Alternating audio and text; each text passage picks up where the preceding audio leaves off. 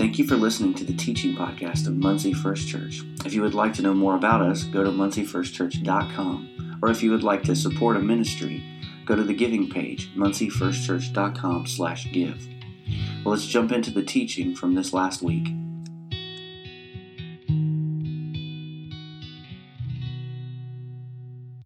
Well, we are continuing our series, There is a Cloud, this week. And we started last week and we began talking about the idea that we go through dry seasons in life. Sometimes you go through a dry season and it feels like a famine. And the question that we wrestled with last week was how do we respond from a faith perspective in a dry season? And we looked at the story of Elijah and how he, he responded in faith. And he went through this famine that plagued the land, and it was three years without rain. And to sum it all up in a very simple and quick recap, if you want to know more and you missed last week, go listen to the message online or uh, read chap- 1 Kings chapter 17. That'll at least get you close. But quick recap here is that we said that God will often allow us to go through tough seasons, through dry seasons, to grow our faith. That it's all a part of us uh, essentially having a testing of faith or experiencing this so that we will be faithful with what God has given us. And we looked at the part in, in the story where the widow has a jar and a jug. And that's all that she has left in the world a, a, a jar of, of, of, of flour and, and a jug of olive oil. And that's all she has left in the world. And she was faithful with that. And so we ask the question is, are we faithful with what God has given us? Have we been faithful? And so I want to begin this morning with a simple question I think is relatively easy answer. But in the midst of the famine, what did the people need more than anything else? Keep in mind, it hadn't rained in three years. So what did they need? Say it out loud. There, yeah, rain. That's right. Rain. They wanted rain. They were desperate for rain. And this was true of Elijah. This would have been true of the people who lived in the land, and it would have been true of the king, King Ahab. And he was, they were all completely desperate for rain. But the question that we need to wrestle with this morning is were they ready for rain? Were they ready for rain? Now, this summer, um, we had some work done on our house. We realized that there were some issues. Uh, to put it mildly, our house was not ready for rain. You know what I'm talking about? Like it, it just was not ready for rain. And so, uh, if you have not been living under a rock this recently, you would know that this year has been extremely rainy. I mean, this, this wintertime, spring, it was like, what just happened? You know, we had rain constantly and constantly, and all that rain uh, did a number on our house. We started to experience some mildew and some mold issues and, and different things, and we had to have um, some work done on the house to kind of deal with those things. And what we discovered was that we had about four to six inches of water underneath our house, pretty much everywhere. We were like living in a rainforest. It was, it was fun.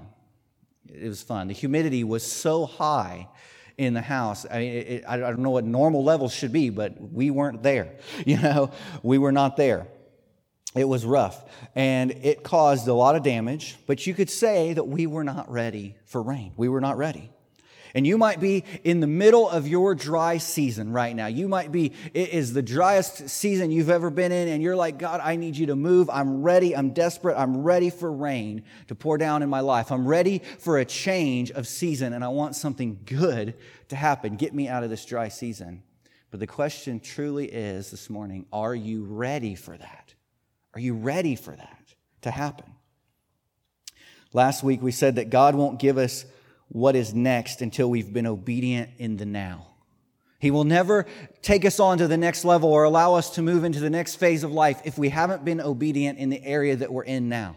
Why would he do that? Why would he, why would he give us more if we can't handle a little? And so, are you or have you been faithful with the little that God has given you? For Elijah, coming out of the drought meant going on to the mountaintop. That's what we're going to see in our story this morning is that he goes from being in this three year famine and drought, and God has something for him on the mountaintop. And it's a story that we're actually going to skip this week. The best part of the story we're going to skip and come back to next week. But if you've read this story, then you may be familiar or may remember what happens is Elijah goes onto the top of this mountain, Mount Carmel, and he has a showdown with the prophets of Baal. Now, these prophets ha- are, are essentially why the famine happened in the first place. That the people of Israel had been worshiping these prophets that God never intended them to worship. He, he wanted them to worship Him, and, and they had taken up false gods and all these other gods, and they had gone astray. And so Elijah and these prophets have a showdown on top of Mount Carmel, and he kicks their butt. Is that okay to say? Yeah. He kicks their butt. And essentially, what it was was it was basically like whose God will show up in the form of fire? Who will rain down fire from heaven? And they call on their God, and it's like a whole afternoon of all this crazy stuff, and nothing happens. And then Elijah calls on God, and he comes down and he burns up the altar. He burns up everything. And then Elijah has all of the prophets killed. Now, this signified the sin of the people of Israel. It signified the sin of the king and queen. And so, with that being removed, then the drought could be removed as well. The curse of famine, the curse of the drought could finally be removed. And so Elijah is at a point in time where he sees, hey, there's going to be a change of season. How many of you would want a change of season right now? Anybody in your life? Not, not talking about outside, because uh, summer for me could go on forever. Although there are, uh, Starbucks thinks it's fall already, and we were in Menards the other day and they think it's Christmas. So I don't even know what to do. Lila saw that there were Christmas lights out. She said, My eyes are burning. I don't know why, but because the lights, I guess. I don't know. Uh, my heart was burning with rage that we have to already think about Christmas, but I digress. Totally distracted. Where was I? Oh, Elijah. He is faced this incredible challenge with this drought and he sees an opportunity. He sees that it's going to finally change. His circumstances are going to finally change. And this is an amazing moment. And God calls him to go up onto the mountaintop because God has what's next for him on the mountaintop. And I believe that he has what's next for you as you leave your dry season up on the mountaintop. And so, my question this morning again is Are you ready for what God has for you next? Are you ready, church? Only one of you, two of you. Are we ready? Okay. Somebody over here said no. We'll pray for you later. First Kings, I'm on a trip. First Kings chapter 18. If you want to turn there, that's where we're going to be, and we're going to start with verse 41. As I said, we're skipping the kind of maybe more known part of this passage, but we will come back to it next week. He says this, verse 41 And Elijah said to Ahab, Go eat and drink, for there is the sound of a heavy rain. So Ahab went off to eat and drink, but Elijah climbed to the top of, the, of Carmel, bent down to the ground, and put his face between his knees. Now, it's interesting to me that Elijah returns to the place where he just had this showdown with the prophets. He just, all these prophets were just killed there. There was this amazing move of God, and he goes back to this place to, to pray. Again, it's signifying the removal of the sin from the people, from God's people. And now it's time to get rid of the drought, to get rid of the famine. It's signifying that change.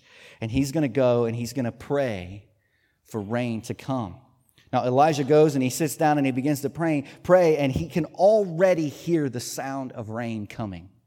Have you ever had that happen, been in that situation where you, uh, uh, you can literally hear the rain coming off in the distance? You can smell it. You know, that, that is, isn't that an amazing smell? That just beautiful, awesome smell of, of rain coming.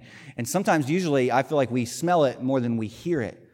But if you've like ever been out on a lake or something, or or been in a situation where you got things like for the water to really bounce off of, it's awesome.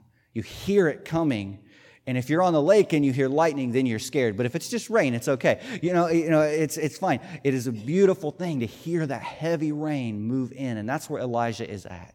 He's in this moment. He can hear it. He can almost probably even smell it. Put put yourself there as we read the rest of this text. Get that image in your mind. He says, Go and look toward the sea, he told his servant. And he went up and looked. There's nothing there, he said. Seven times Elijah said, Go back. If you can imagine, the servant's probably getting a little irritated. I've told you, there's nothing. Go back, he says. The seventh time, the servant reported, A cloud as small as a man's hand is rising from the sea. So Elijah said, Go and tell Ahab, hitch up your chariot and go down before the rain stops you. Meanwhile, the sky grew black with clouds, the wind rose, and a heavy rain started falling. And Ahab rode off to Jezreel. The power of the Lord came on Elijah, and tucking his cloak into his belt, he ran ahead of Ahab all the way to Jezreel. Imagine this for a moment. If you've ever been in a situation where a storm is coming upon you, one time Allison and I were we were over in Marion and we were shopping and we we were pulled I think we pulled into a Walmart parking lot and we literally could see it was like the gates of Hades had opened up. I mean, and that's just being at Walmart, but behind Walmart was even worse. And it was just this black, black cloud coming over. And we were like, we're going to die. And it was a tornado. I mean, it literally was a tornado coming. And we, we, I think we were in the process of actually leaving Walmart. And so we got in the car and we're like, we're going to outrun this thing. And so we drove down and we realized, no, we're not. So we pulled into Staples and hid out for a while. But that's what, that's what he's experiencing here. He's, he's in this moment of, of the storm is coming. And if you can imagine what it would have been like for Elijah, he tells the king, The rain is coming. This has been three years in the making three years of famine, three years of drought, three years of death and suffering, and people dying because they didn't have food. And it's all about to stop in this moment because rain is finally coming on the land. And we sang today the, the line that they planted seeds in sorrow. They, they, they've probably planted their seed. They're waiting on God to do something. They're hoping. And rain is so close that Elijah, concerned for the king, he says, Go, because if you don't go now, you're not going to be able to.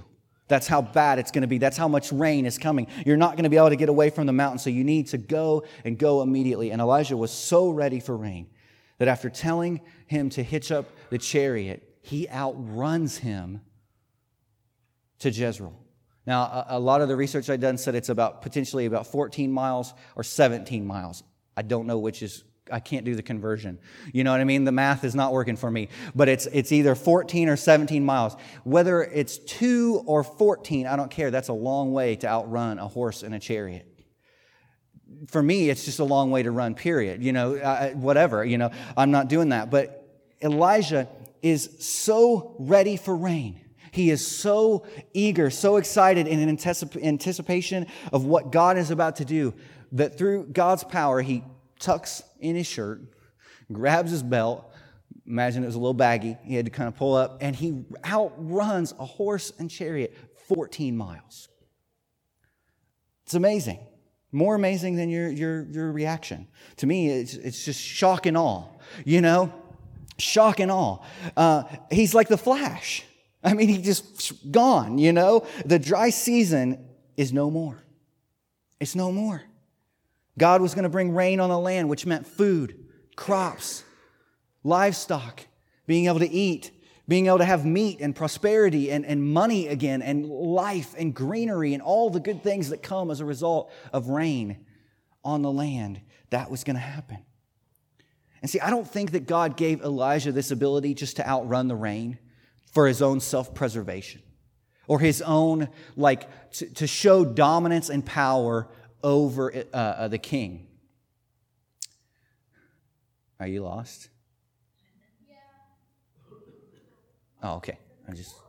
But I don't, I don't think, I don't think that he did this to like show some sort of like, to like, for, for, for Elijah to be able to look at the king and say, you know, you had your horse and your chariot and yada yada, and I ran faster than you the 14 miles. I don't think it had anything to do with that, but I do believe that it was to show the power and dominance of God in this situation.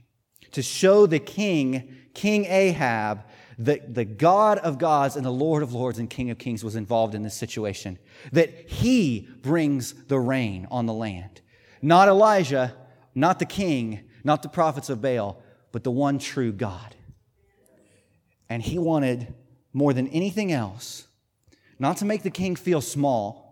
I don't think God wanted the king to feel, you know, you know, powerless or anything like that, but to be motivated to surrender his life to God. To be motivated by this situation to say, you know what? You are the God that I should be worshiping, not these other prophets, not these other gods. So, what does this look like for us? What does it look like for you and I to be ready for rain to happen in our lives? Well, I think we have to kind of define what that means because that's kind of a metaphorical kind of language. And I want to give you some practical things. What does it mean for rain to happen in our lives? Well, it's probably different for many of us because we all have different needs and we're all at different stages of life. But what I think it means is for us in whatever we're experiencing, when we're experiencing a dry season, for rain to come, it might mean for you financial prosperity. It might mean that God is going to do a work in your finances and turn things around. And I know some of you in here, you would say, you know what? I actually don't need prosperity. I just need Friday to get here so the check will come. You know what I mean? Like, I don't need to be rich. I just want to pay these bills that are stacked up over here. You know, can we get that? You know, you don't need a lottery ticket with millions of dollars. You just need, God, I just need you to help me get through this season financially. Or maybe for you, it's, it's in the area of health in your health and you want God to rain down in your health. You've been dealing with some things or you have some sort of illness or something that's plagued you and, and you're, you're kind of suffering in that regard and you, you want God to just rain down healing in the area of health in your life. You need Him to move. Maybe it's in your marriage. You know, maybe, maybe you need God to move in your marriage. It's just like you haven't connected or you haven't, you know, even had, uh, feel like you're just kind of living together like your roommates. You're like, you wake up and she's still there and he's still there. And you're like, why? You know, I mean, you don't even, you, we even like each other. I mean, you snore a lot, you know, and it's like, why, you know, and you need God to move in your marriage. Or maybe you're a parent and you need God to move in your parenting moms and dads, could, could, could you amen on this here? Uh, sometimes we just need a win, don't we, as a parent? What I mean by that is, sometimes we just need a moment where we feel like we had a victory. It's like the day is long, you know, the days are long, but the years are short, and it's like, wow, I, I just need a win today. My kid, that one over there, he doesn't listen to a word I say. I swear to you, he's going to hit his sister. I promise, you know, and you're like, I'm going to give him up for adoption if he keeps that up. You know, I I'm, I'm, can't deal with it. You just need a win. You just need to lay down on the pillow at night and feel like, man, today was a good day and I'm a great mom and I feel it. Or I'm a great dad and I feel it. Maybe it's a situation where your kids are struggling and I think as much as the kids carry a burden of struggling in different ways, and and our, teenagers are dealing with things that are, it's unbelievable what they deal with in schools and bullying and things and the stories that I hear and the things that we talk about at times. And, and you know what? You as parents, you carry that burden as well. Maybe even more so. Because if you, I don't know about you, but I feel absolutely helpless when my kids come home and tell me that someone has been mean to them. Now, I plot that other kid's demise in my head um, I, I, haven't been motivated to do it yet, but you know what I mean? Like you're thinking, man, I, I would love to get my hands on that kid or that kid's parents because they don't didn't raise their child right. You know, they don't know how to treat anybody. But when when you feel that, don't you just want for your kid to get a win? You know, you want them to feel good about themselves. And maybe you need God to rain down in that situation in your life. Or maybe right now you just need some encouragement. Or you need a friend who will come alongside you and just put their arm around you and say, you know what? It's going to be okay. You're going to make it through this. Or maybe you just need a difficult season to pass you by. It seems like you've just been stuck and everything is hard right now. Everything is difficult and you need it to pass by. Or maybe it could be a promotion at work. Amen. Sometimes you might, you know, you feel like, man, it would be great to get a promotion at work right now. Or maybe you have a person that you work with that you're like, you know what, I pray every day that they would change jobs, that they would find a new career and go somewhere else. You know, it's okay. I mean, let's be honest. It's okay to be honest in church. If you're praying that, you know, you need God to rain down in that situation. Or maybe to have a breakthrough with your boss. Or maybe it's some other area But here's the thing about those, these situations. We've got to prepare for when that happens. We've got to be ready for when God rains down and moves in that moment. We've got to be ready. And so, what I want us to get this morning is that I believe that there are some principles that would have existed in the lives of the people in Elijah's day that are just as true for us today. As they would be preparing and have heard the news that rain is coming, if they were good preparers, they would have done some things to get ready for that rain. If you're a good prepper, I'll use that word, you would do at least, at least four things. I totally lost my place. Okay, here we are. Sorry. You would do four things. Coming out of a drought, going onto the mountaintop, getting ready for rain, you'd have done at least these four things. The first thing is you would plant seed. Second thing, you would prepare for damage as a result of the rain. Third, you would find a way to share the blessings. And fourth, you'd make provisions for the future. Now, I know I went through those really fast, but I'm going to break them down. See, I think that you might have done many, many other things, but I think those are at least four logical steps that in prepping for rain, you would have done those things. God's going to pour his rain out on your life. This is what we need to do, church. This is what we need to do in our lives. The first two require more explanation than the second, so I'll spend some time on them. The first one is we've got to plant seed in faithful expectation of rain. You got to plant seeds and, and, and, and expect that God is going to do something. So, are you planting seeds? And here's, here's what I mean by this. Are you planting seeds in your life or, or having, doing anything to expect that God is going to move in your life? Do you expect at all that God is going to do something? Do you expect that God is going to do something when you show up to church? See, I thought about this this morning and thinking about this point. I think one of the reasons that so often we get kind of bitter and we get complacent in church is because we not because we don't think church is important, not because we're like, well, I don't really care to go, but it's because we reach a place where we stop expecting God to do anything. We come in this house, we sing songs, that these amazing, just beautiful worship songs and testaments of God's faithfulness and God's moving in our lives, but we sit back and we sing them with zero expectation that God is going to do anything that we just sang. We don't think that God's going to move. We're not hoping or praying that God does something in, in our lives and in our hearts and the lives of people around us because we've lost that expectation. And some of us, we're not even bothering to plant the seed anymore. We're just like, you know what? It's just gonna, we're gonna stay in this three year famine. But I believe that what they would have done in Elijah's day and what we need to be doing in our life is expecting that God is going to bring the rain, expecting that God is going to move. And so we're going to plant seeds and we're going to trust that God is going to do something big. Elijah was so expectant that he outran ran King Ahab. That's some big expectation. We need to live in that kind of faith. We need to, we need to trust. See, it would be easy for Elijah to have some doubts. I mean, it's been three years of famine. The king probably had some doubts. He, the people probably weren't sure. Do we hold on to these seeds or do we plant them in the ground in the hopes that rain is coming? And my urging to you this morning, church, is that we plant them in the ground and expect that God is going to move. Expect that God is going to move. We should be planting seed. And so, what does this look like for you? Well, for you, it might simply mean going to work tomorrow and living out your faith in front of the people that you work with. I imagine that that is a very difficult thing to do. I know uh, uh, that it's uh, hard for me to say that because I come to work at a church on Monday, and if I don't have to hide my faith. I know that might be a shock to you. I don't have to pretend uh, that I'm a Christian or, or, not a Christian at the church. you know, uh, no one's judging me for that. But I understand that in your situation, it might be very difficult. In fact, it might be to the detriment of your ability to get that promotion that we mentioned or to, to connect with people that you work with by being open about your faith. And I'm not saying you go and cram it down people's throat, but maybe tomorrow you step into work and you just be yourself and you be real about what God is doing in your life and live out your faith in front of someone else. Just live it out. Because who knows what God might want to do in that situation.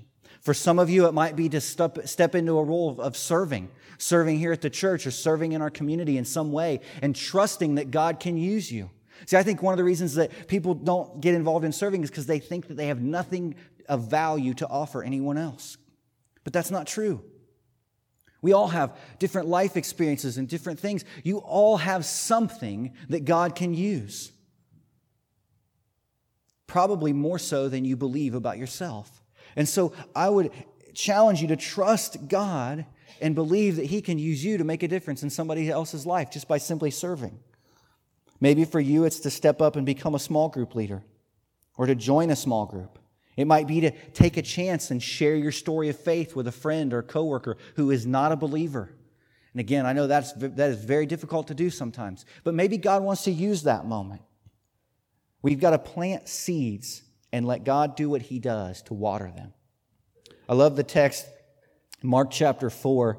There's a story where Jesus tells the story of the parable of the different soil. And he talks about the difficult soil and the, and the, and the ones that choke out the, the seed and, you know, it grows up and then it's choked out. But he gets to the end and he talks about what happens when we plant on good soil. And he says this Others, like seeds sown on good soil, hear the word, accept it, and produce a crop, some 30, some 60, and some 100 times what was sown. God may want to use you to plant a seed in somebody else's life that grows some 30, some 60, or some 100 times what was sown. You have no idea. But if you never plant the seed, you will never know. Second thing, we've got to prepare for the consequences of rain.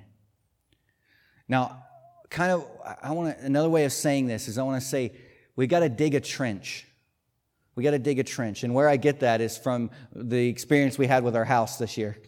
The reason the water wouldn't get out from underneath the house is because there was no proper trench dug for it to go and get away from the house. It would just puddle under there, and you, you know we could go swim down there if we wanted, and that's it's fun times. You know, it's a good day. But because it, it wouldn't go away from the house and be funneled to a place of purpose, it, it, it wasn't working right.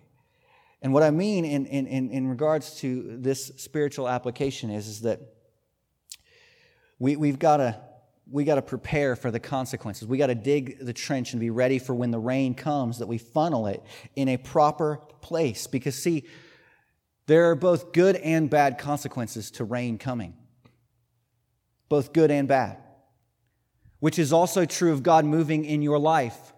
Maybe bad is a poor choice of words, maybe we'll say good and challenging consequences as a result of God working in your life.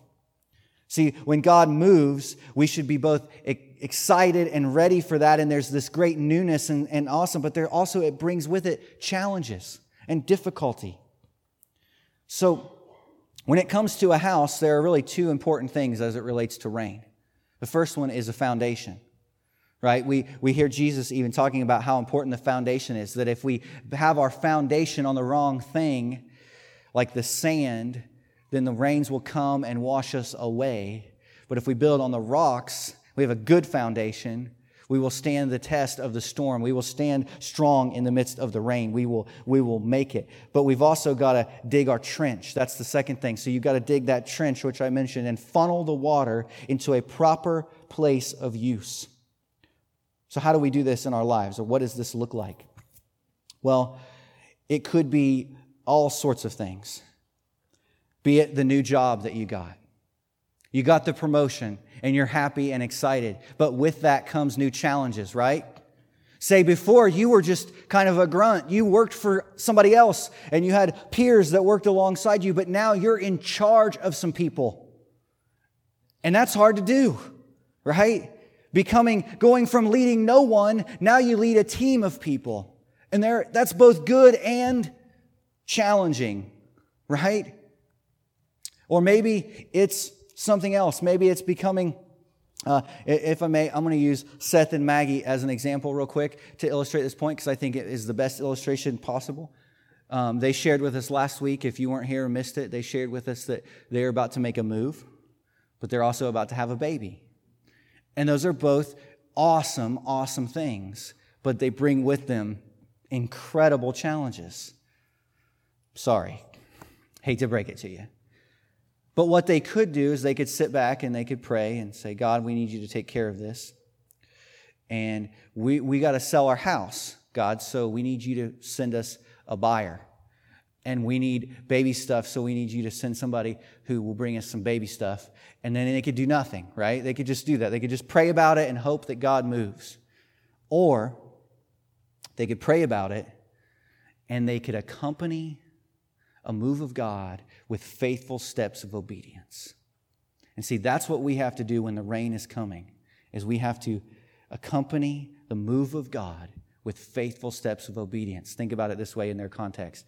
They got to sell the house. They probably have to call a realtor, right? Probably ought to list the house for sale.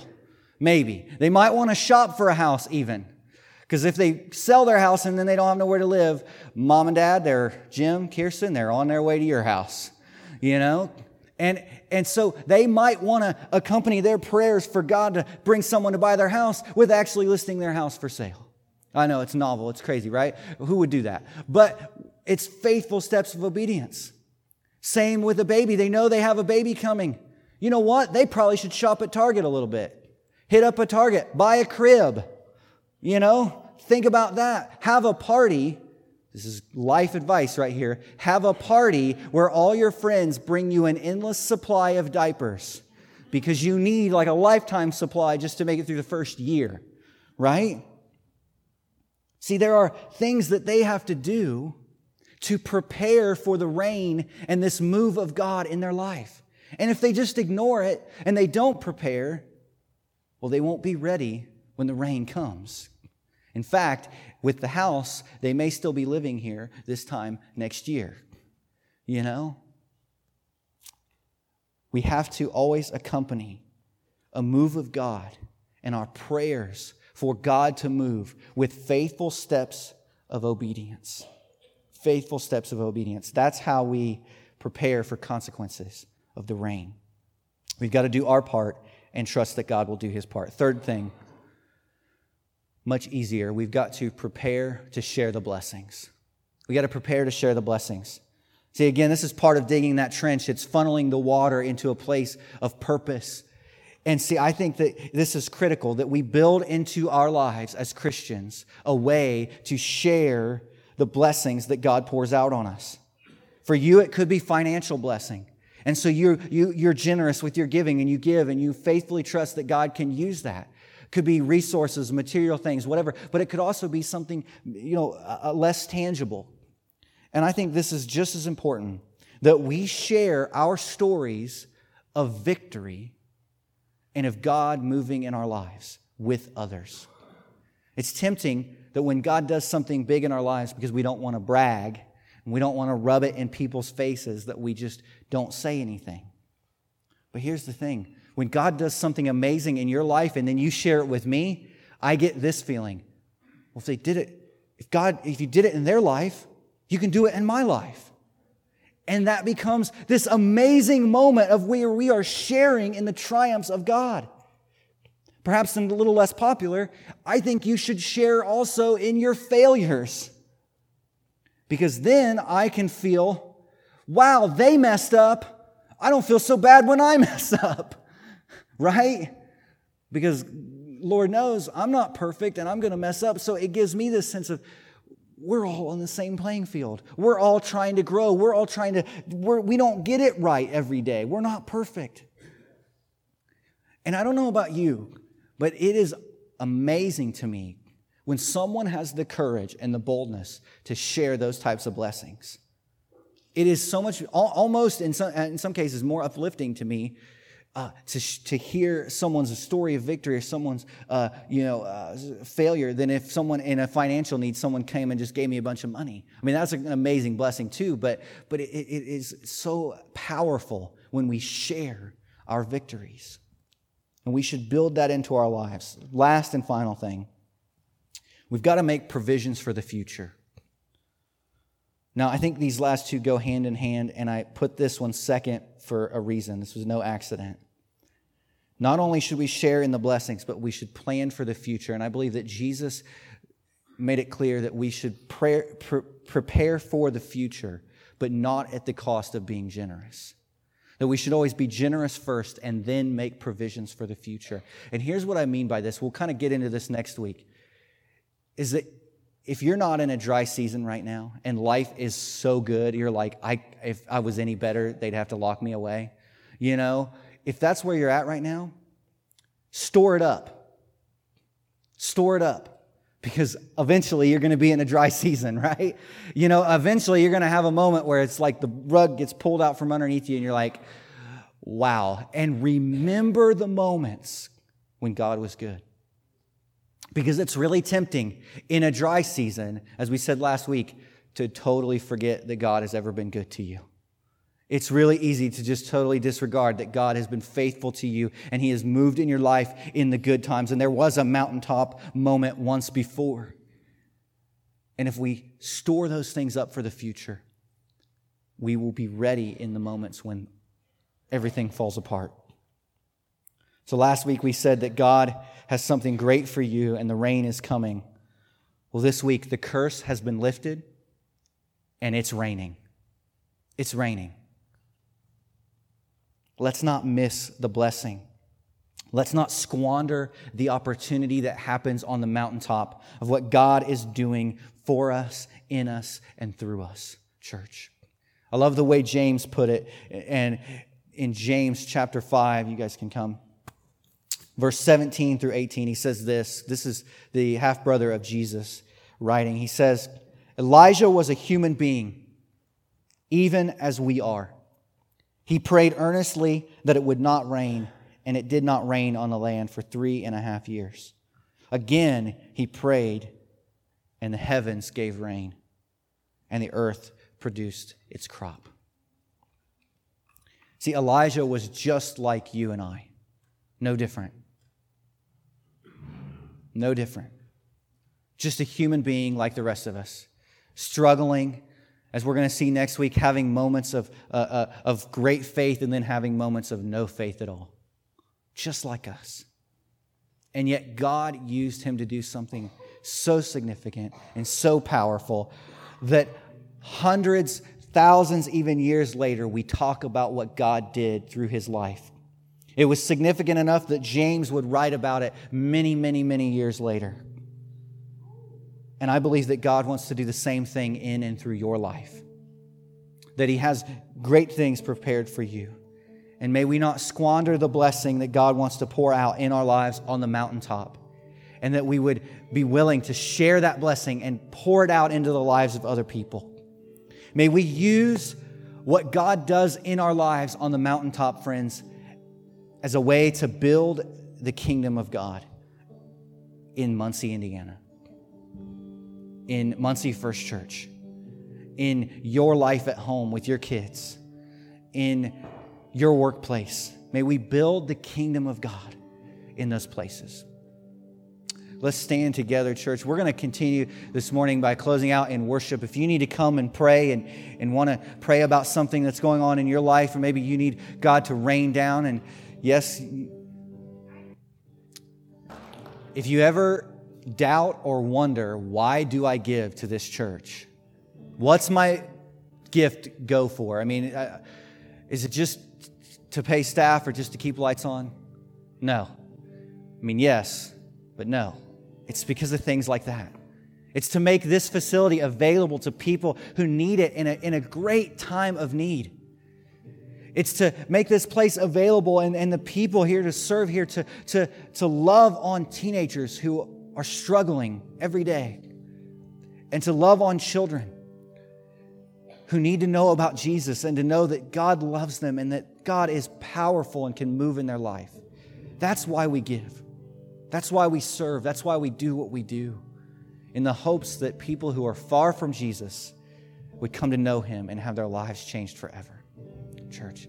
So that's why we worship this morning and sing yet again. And I hope you're not getting tired of it, but this song just truly is the theme of what we're talking about here is that there's a cloud and the rain is coming and God is moving. And may we faithfully and expectantly believe that this morning as we sing together. Church, amen. Let's sing.